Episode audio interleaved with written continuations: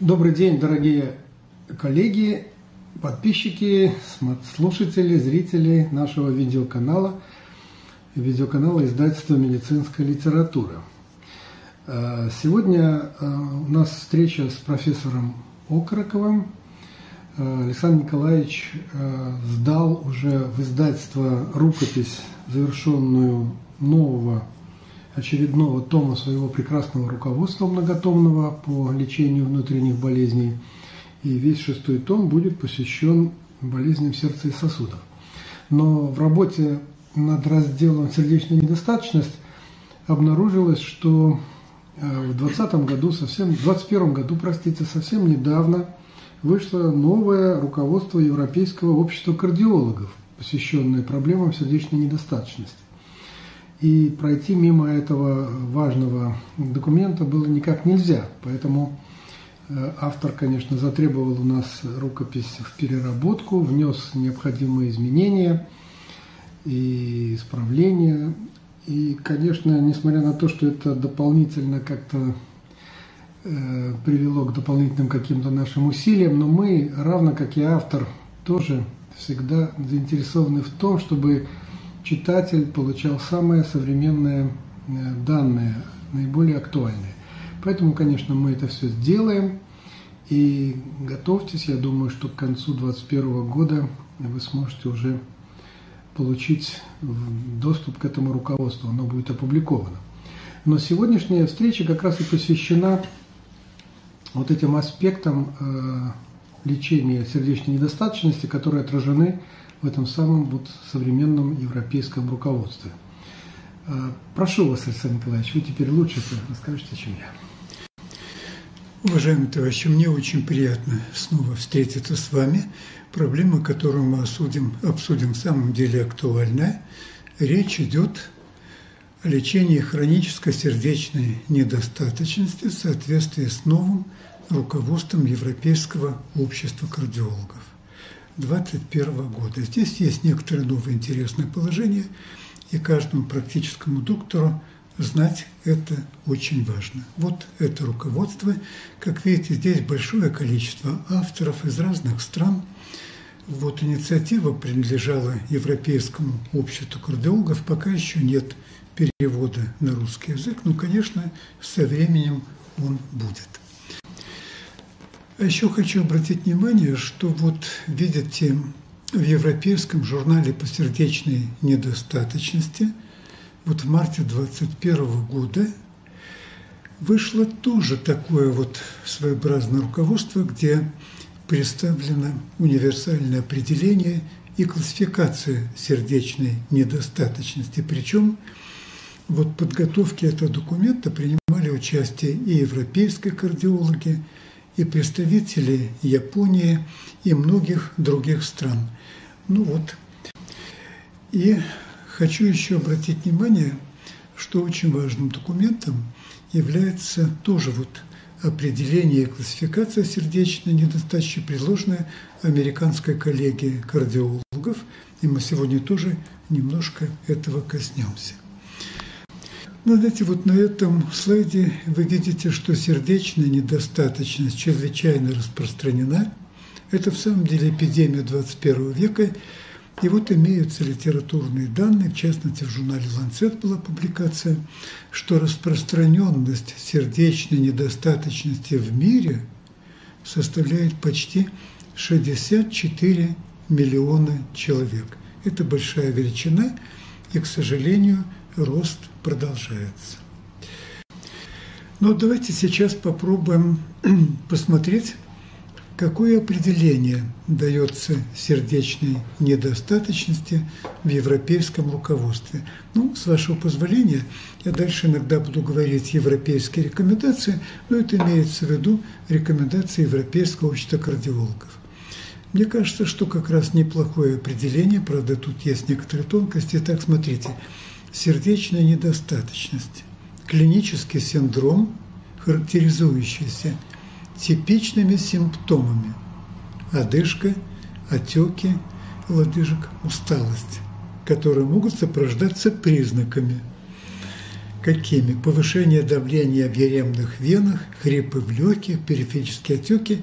И все это обусловлено структурными или функциональными изменениями сердца, что приводит снижению сердечного выброса, повышению внутрисердечного давления в покое или при физической нагрузке. Хочу сказать вам, что когда вот приходится обсуждать эту проблему, например, со студентами – или даже с молодыми врачами, и всегда немножко смущает, например, клинический синдром, характеризующийся типичными симптомами, а дальше следует признаками.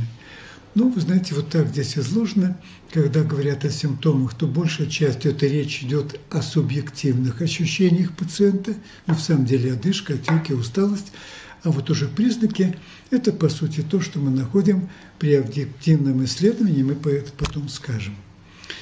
И вы знаете, что очень важно в этом определении?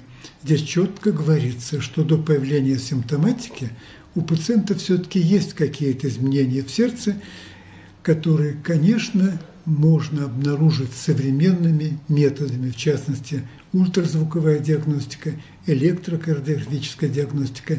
Могут быть разные причины поражения сердца, об этом мы потом скажем. Ну и, конечно, имеет огромнейшее значение четко определить, какая же причина привела к сердечной недостаточности. Нередко бывает так, что устранение причины улучшает течение заболевания прогноз, а может быть даже и приведет к излечению. Теперь посмотрите, пожалуйста, вот это определение, которое приведено в журнале «Сердечная недостаточность». Это определение американского общества по сердечной недостаточности с участием, опять же, представителей Европейского общества кардиологов, Японского общества. Вот здесь есть один важный момент. Итак, это определение говорит сердечная недостаточность, клинический синдром с симптомами или признаками. Мы уже это слышали.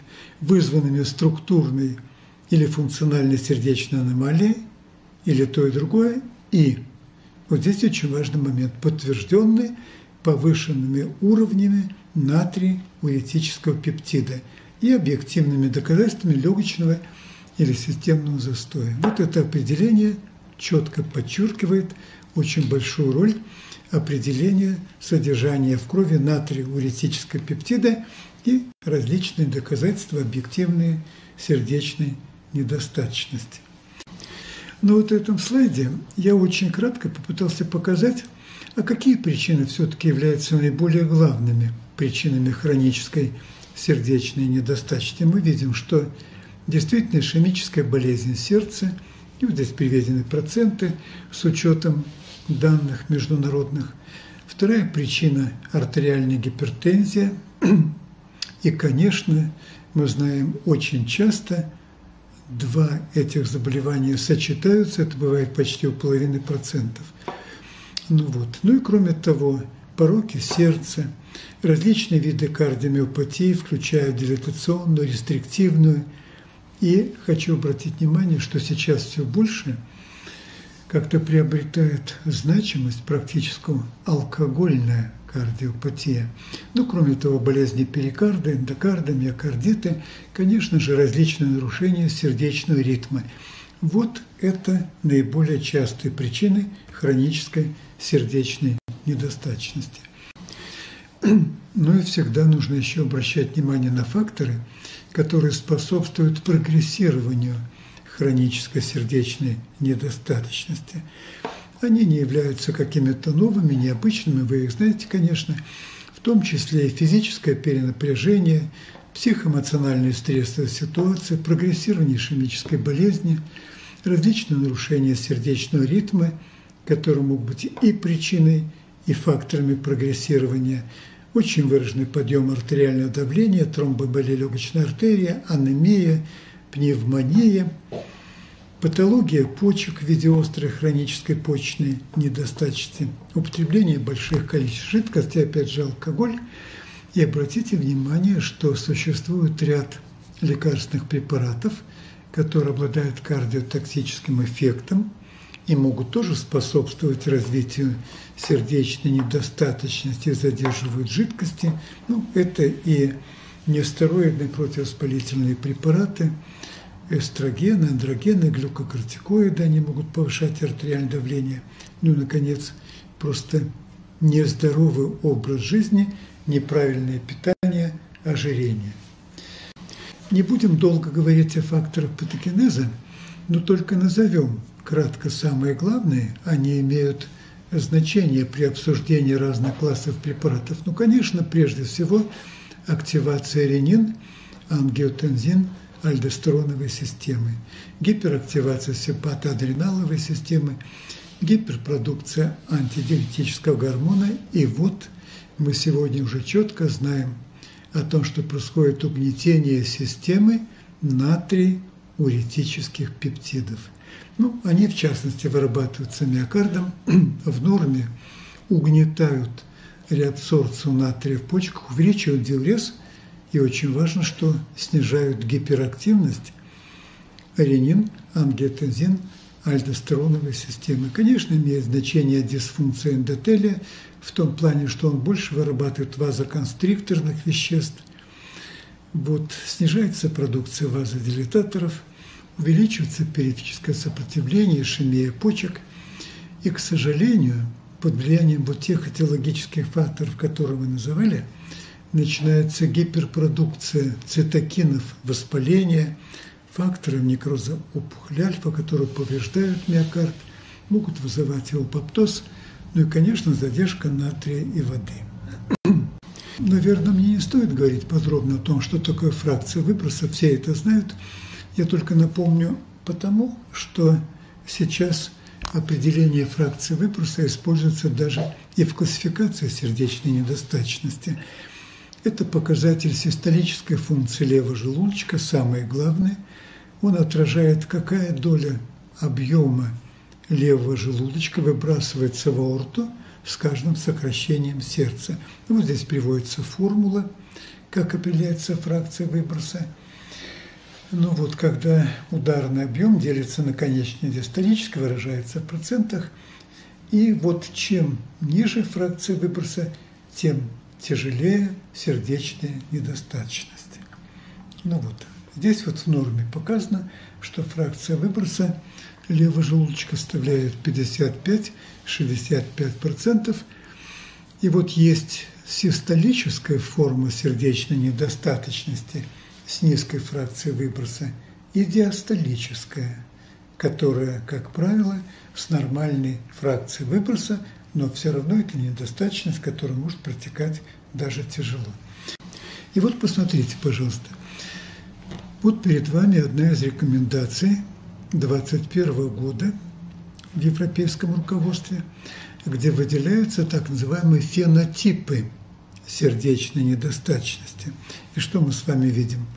Фенотип сердечной недостаточности со сниженной фракцией выброса, вот он, видите, показана фракция выброса 40% или ниже. Ну и тоже при этом есть симптомы и признаки. А вот одно из новых положений. Сейчас уже выделяется сердечная недостаточность с умеренно сниженной фракцией выброса, когда фракция выброса составляет 41-49%. И, наконец, сердечная недостаточность сохраненной фракции, когда фракция выброса левого желудочка 50% или больше. Вы знаете, так как вот этот фенотип может представлять определенные диагностические трудности, то здесь подчеркивается – что, видите, какие критерии? Повышенное давление, наполнение левого желудочка. Какие-то объективные признаки большей частью структурных нарушений, которые нарушают диастолическую функцию, расслабление левого желудочка и очень большое значение имеет повышение уровня натрий-уретического пептида. Ну вот здесь опять же говорится о том, что сердечная недостаточность сохраненной фракции выброса – это диастолическая сердечная недостаточность. И вы знаете, Вот, казалось бы, фракция выброса сохраненная. Да.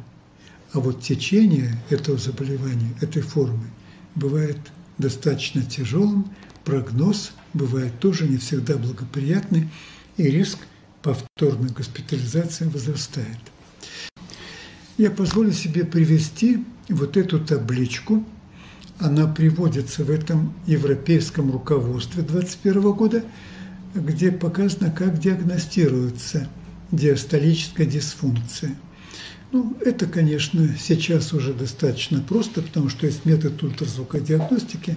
Вы видите, что определяется индекс массы левого желудочка относительно толщина стенки, здесь это все приведено, индекс объема левого желудочка.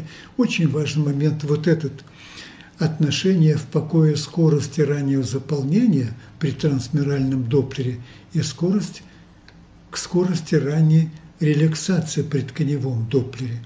Вот здесь показаны эти значения. Ну и, конечно же, определение уровня натриуретического пептида и пропептида. Мы еще про это будем с вами говорить. Причем, что интересно, в этом новом руководстве приводятся разные величины этих натриуретических пептидов в зависимости от того, синусовый ритм или фибрилляция предсердия. Вот это интересно.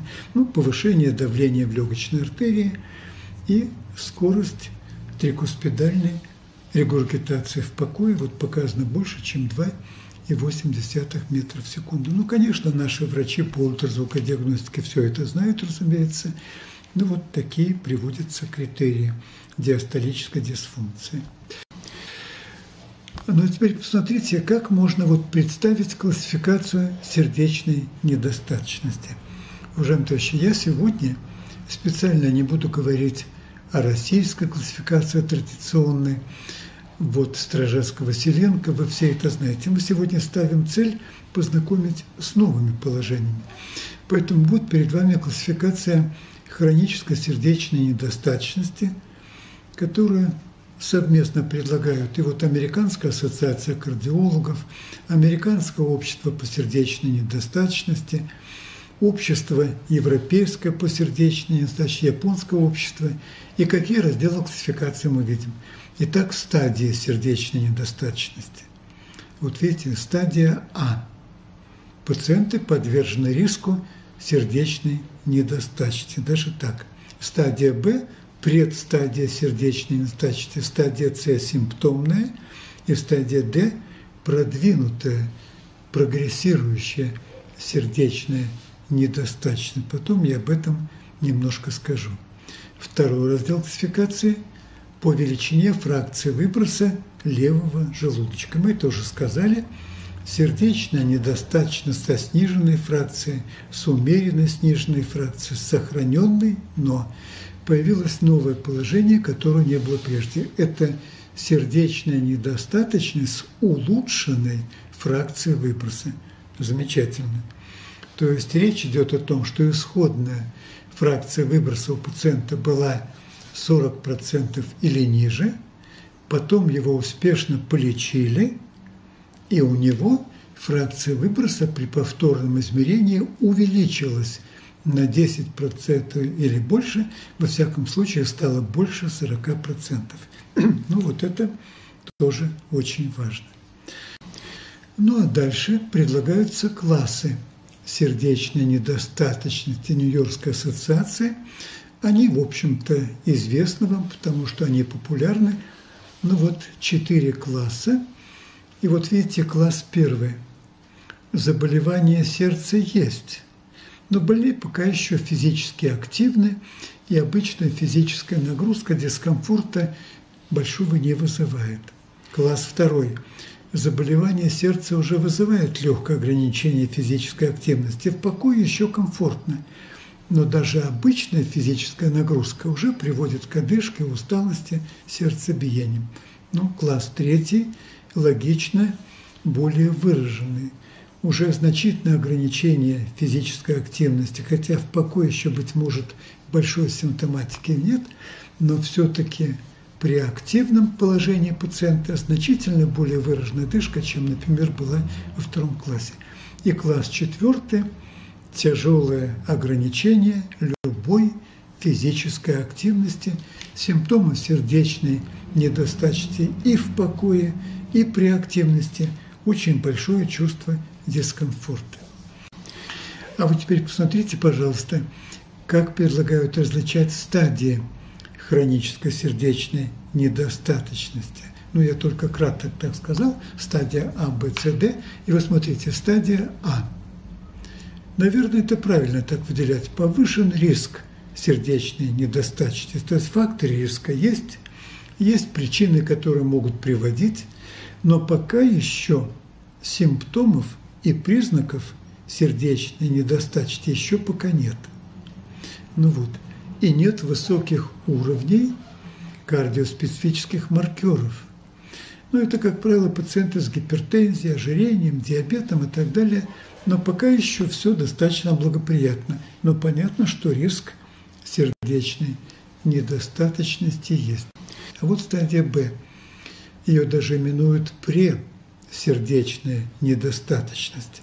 То есть получается так, что пока еще признаков сердечной недостаточности нет. И ранее не было. Но все-таки уже есть структурные изменения сердца. Они выделяются при эхокардиографии прежде всего. Там идет речь о гипертрофии миокарда, о влечении камер сердца, может быть, там пороки и так далее. Уже могут быть функциональные сердечные нарушения, уже нарушается систолическая функция, и уже повышенные значения в крови натрий уретических пептидов. Ну, а стадия С не требует больших комментариев – это уже четкая клиническая картина сердечной недостаточности. Все симптомы, все признаки и все доказательства структурных больших изменений, функциональных изменений миокарда. Но правда, если пациента правильно полечить, наступает ремиссия. Если лечение неэффективное, он перейдет в следующую стадию. Вот она, стадия D – продвинутая сердечная недостаточность, тяжелые симптомы, признаки сердечной недостаточности и даже в покое, частая госпитализация, иногда плохая переносимость, а может быть неэффективность медикаментозной терапии. Ну и там уже потребуются и такие, вы знаете, прогрессивные методы лечения, как может быть даже механическая поддержка кровообращения, а может быть даже трансплантация сердца. Ну, здесь вот показана иллюстрация, мы четко видим проявление выраженной сердечной недостаточности.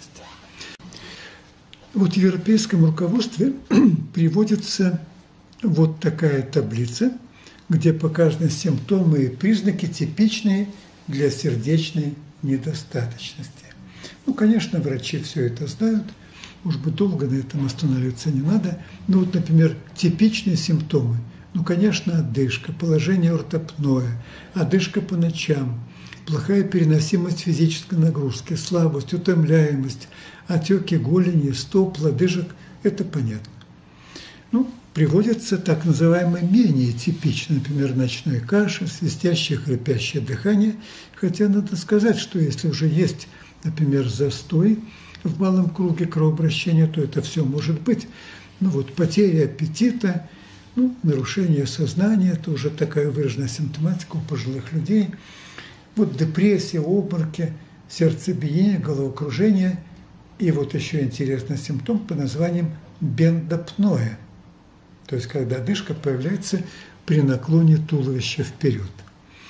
Ну вот далее признаки более специфичные – повышение давления в еремных венах, набухание этих еремных вен, гепатоэгулярный рефлекс плеша, рефлюкс, правильно сказать, все это знают, третий тон сердца, ритм галопа, смещение сердечного толчка влево.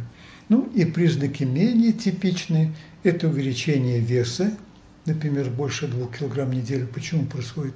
Понимаете, конечно, за счет отеков. А у некоторых бывает кахектическая форма – сердечные недостаточности, они очень значительно теряют вес. Ну вот выраженные периферические отеки, крепитация в легких, ослабленное дыхание в них отделах, нарушение пульса, тахикардия, даже дыхание Чангстокса, увеличение печени, асцит, олигоурия, потом дальше уже например, ослабление пульса, низкое пульсовое давление.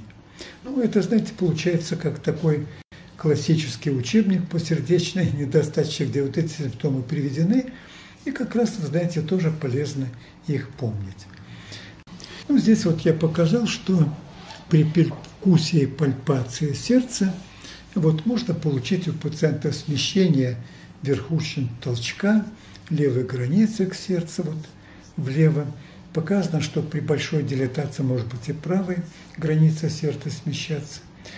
Ну, а здесь вот такие классические картинки, как выглядят пациенты с выраженной сердечной недостаточностью. Вы видите очень большие отеки у пациента, а вот лицо кровизара. Это больная с тяжелой сердечной недостаточностью, акроцианоз, одутловатое отечное лицо, набухание шейных вен. Ну и здесь вот все замечательно видно, комментариев, в общем-то, не требуется. Хочу только обратить внимание, вот тут хорошо видны, вот видно набухание шейных вен, вот на этом рисунке внизу справа.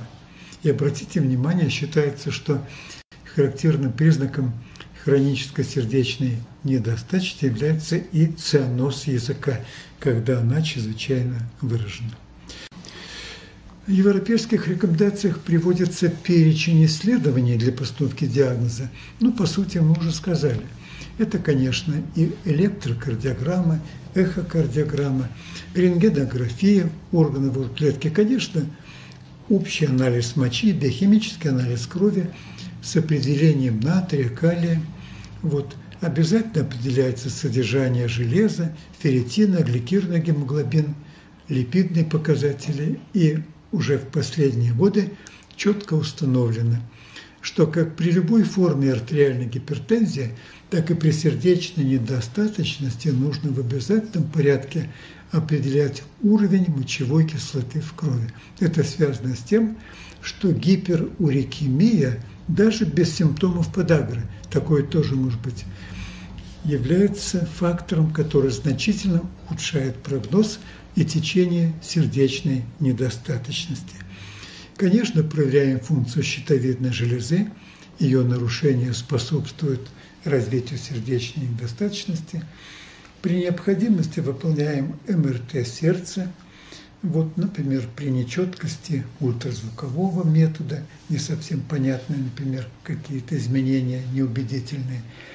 Ну вот проводятся и МРТ с гадолиниевым усилением, чтобы четко показать, есть ишемический очаг или нет при дилатационной кардиопатии. И, конечно, определение натриуретического пептида. Ну так вот, я хочу сказать несколько слов о натриуретических пептидах. Ну вот различают предсердный натриуретический пептид, он выделен из ткани предсердия, но сегодня четко доказано, что он вырабатывается также и миокардом желудочков. Это очень интересно. Ведь по сути это гормон. Ну вот так что сердце в том числе и эндокринная железа. Ну вот, различают мозговой натриуретический пептид B-тип.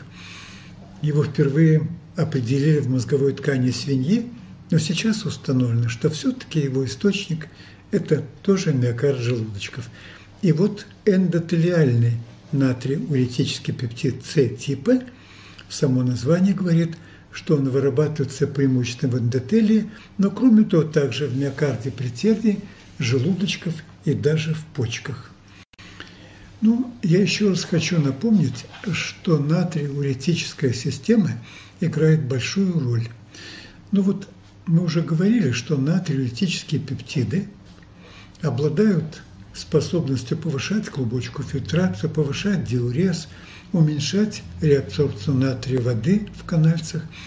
Они снижают продукцию ангиотензина-2, уменьшают синтез альдостерона, подавляют продукцию антидиуретического гормона, обладает вазодилатирующим эффектом.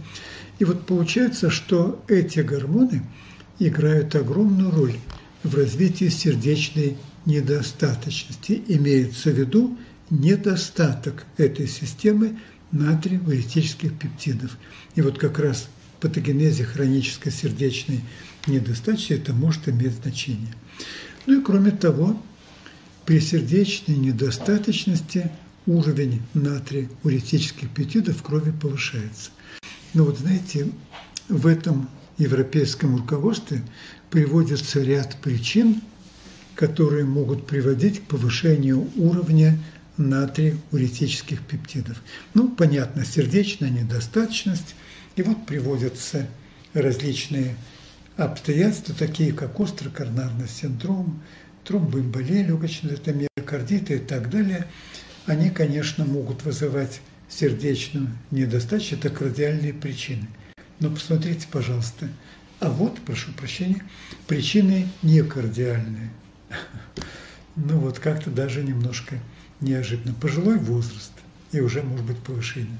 Ишемический инсульт, субрахнодальное кровотечение, кровоизлияние, почечная дисфункция, нарушение функции печени, цирроз, асцит, пара, неопластический синдром и даже хоббл, хроническая обструктивная болезнь легких, различные инфекции, особенно сепсис, сильные ожоги, анемия, тиреотоксикоз, диабетический кетоацидоз. Ну вот я думаю, что врачам надо знать эти причины некардиальные, которые могут приводить к повышению уровня натрия уретических пептидов. А этому гормону сейчас придается очень большое значение. Ну и вот посмотрите, пожалуйста, я воспроизвел вот, вот этот диагностический алгоритм сердечной недостаточности согласно европейскому руководству. И вот посмотрите. Итак, подозрение на сердечную недостаточность.